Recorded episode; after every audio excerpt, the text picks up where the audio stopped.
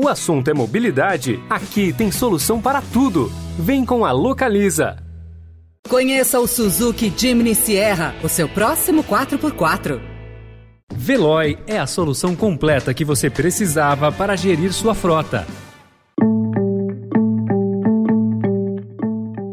Olá, seja bem-vindo, seja bem-vinda. Começa agora mais uma edição do Notícia no seu Tempo. Esse podcast é produzido pela equipe de jornalismo do Estadão para você ouvir em poucos minutos as principais informações do jornal. Entre os destaques de hoje, empresário diz que esquema no Ministério da Educação pediu propina dentro de pneu. FHC pede voto pró-democracia e ciência, mas não menciona Tebet. E no especial mobilidade, os desafios do Brasil para a descarbonização no transporte. Esses são alguns dos assuntos que você confere nesta sexta-feira, 23 de setembro de 2022. Estadão apresenta Notícia no seu tempo.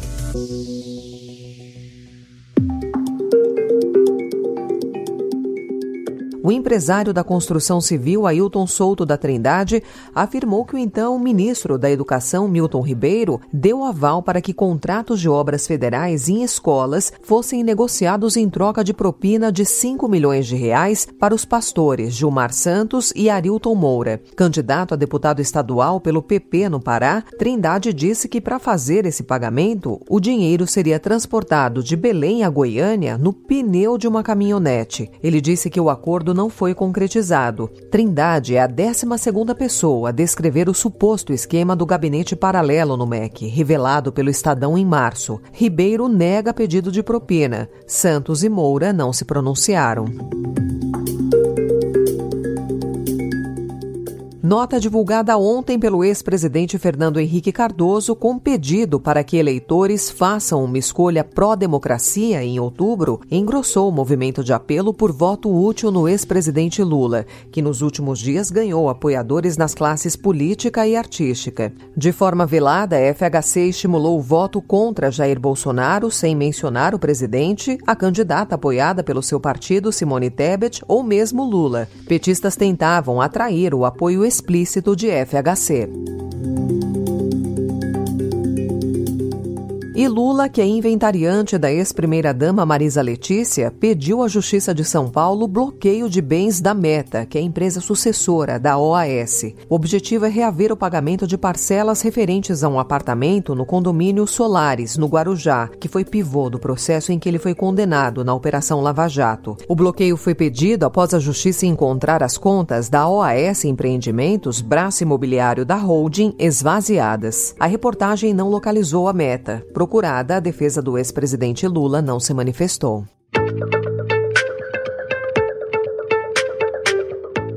O governo anunciou ontem, a 10 dias das eleições, o bloqueio de 2,6 bilhões de reais no orçamento deste ano. O contingenciamento tem por objetivo cumprir o teto de gastos, que é a regra que atrela o crescimento das despesas à inflação. Os ministérios e os órgãos que serão atingidos pela nova tesourada não foram informados. O presidente Jair Bolsonaro tem até o fim do mês para editar um decreto para detalhar as áreas atingidas, incluindo a possibilidade de reverter a liberação de emendas do orçamento secreto feita nas últimas semanas. O secretário especial de Tesouro e Orçamento do Ministério da Economia, Esteves Conalgo, disse que o bloqueio se deve ao aumento de mais de 8 bilhões de reais em despesas previdenciárias, com a redução de pedidos na fila do INSS.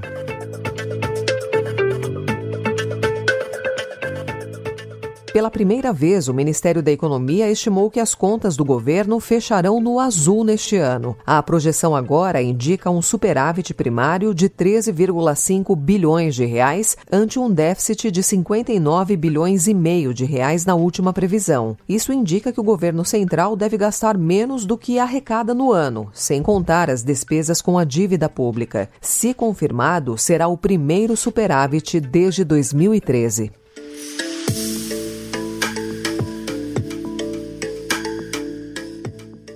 A Polícia Civil do Estado de São Paulo investiga um esquema fraudulento que pode ter desviado 2,4 milhões de reais do Detran paulista. O esquema, comandado por um diretor do Detran, que foi preso na quarta-feira, operava em outros 17 estados, fazendo a transferência irregular de veículos e emitindo a CNH sem que o candidato fizesse provas e exames regulares. Um policial militar, dois despachantes e um funcionário de despachante também foram presos por envolvimento nas fraudes. Em nota, o Detran São Paulo informou que o servidor que ocupava o cargo de diretor técnico 2 foi exonerado da função e ressalta que segue trabalhando para coibir práticas indevidas e busca prestar serviços de qualidade à população. Um dia após o presidente da Rússia, Vladimir Putin, anunciar a convocação de 300 mil reservistas, os russos começaram a receber cartas de recrutamento e muitos estão tentando fugir. Países vizinhos, como a Finlândia, relataram um aumento no fluxo na fronteira e já cogitam barrar a entrada de russos, alegando questões de segurança. A Europa iniciou ontem um debate sobre como responder à onda de russos em fuga. De um lado, há o desejo de ajudar os que fogem da guerra. Do outro, outro a preocupação com a segurança da União Europeia. Ontem, Peter Steno, que é porta-voz da Comissão Europeia, disse que o bloco se solidariza com os homens que não querem lutar. Na prática, no entanto, segundo ele, oferecer asilo seria um desafio. We take also note of the reports that are indicating that a lot of Russians are leaving the country in a legal path. So the Russian population is voting on Putin's policies. De acordo com diplomatas europeus, o bloco não pensa em adotar agora nenhuma mudança em sua política restritiva para permitir a entrada de russos. As regras para emissão de vistos de turista foram endurecidas há apenas algumas semanas. No Irã, autoridades bloquearam ontem o acesso aos aplicativos Instagram e WhatsApp. A medida foi tomada no sexto dia de protestos contra o uso obrigatório do véu islâmico e a repressão às mulheres no país. De acordo com o governo, 17 pessoas morreram, incluindo manifestantes e policiais. Ativistas colocam o número de mortes acima de 30. Especial Mês da Mobilidade. O transporte tem papel importante para interromper o processo acelerado das mudanças climáticas. Somente no Brasil, segundo aponta estudo mais recente do IPCC, de 1,42 bilhão de toneladas de CO2 despejadas na atmosfera em 2018, 13% foram provenientes de escapamentos. No pulmão, o resultado é endêmico. Segundo dados da Organização Mundial da Saúde de 2021, a poluição atmosférica mata 7 milhões de pessoas no mundo mundo por ano, 70 mil só no Brasil. Para reverter o quadro, reduzir a emissão de poluentes é urgente. Criado em 1986 por resolução do Conselho Nacional do Meio Ambiente, o Programa de Controle de Poluição do Ar por Veículos Automotores vem a cada etapa exigindo da indústria automotiva menores níveis de poluentes. Em janeiro de 2023, uma nova fase desse programa para veículos pesados entrará em vigor. No caso, a legislação coloca foco na redução de 80% de óxido de nitrogênio e de 50% no material particulado despejado pelo escapamento escapamento.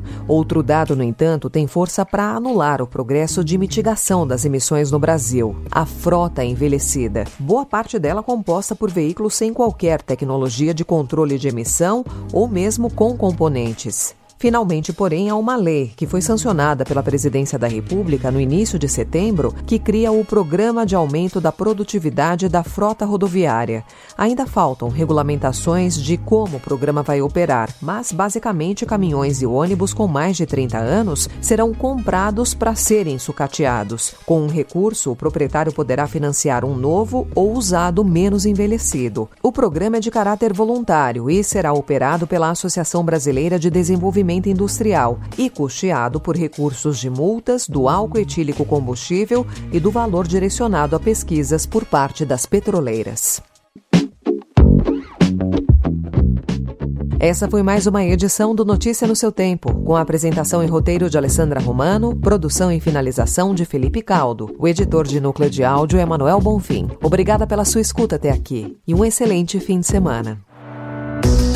Você ouviu Notícia no seu tempo. Se você quer alugar um carro para conhecer novos lugares, comprar o seminovo ideal, a gestão de frotas mais completa para a sua empresa ou o carro por assinatura perfeito para o seu dia a dia, aqui tem solução para tudo. Vem com a Localiza e confira as possibilidades que a mobilidade te oferece. Conheça o Suzuki Jimny Sierra, o seu próximo 4x4. Procurando a rota mais inteligente para gerir sua frota? Veloy é a solução completa que você precisa. Acesse veloy.com.br/empresa e descubra um caminho prático e eficiente para a gestão da sua empresa.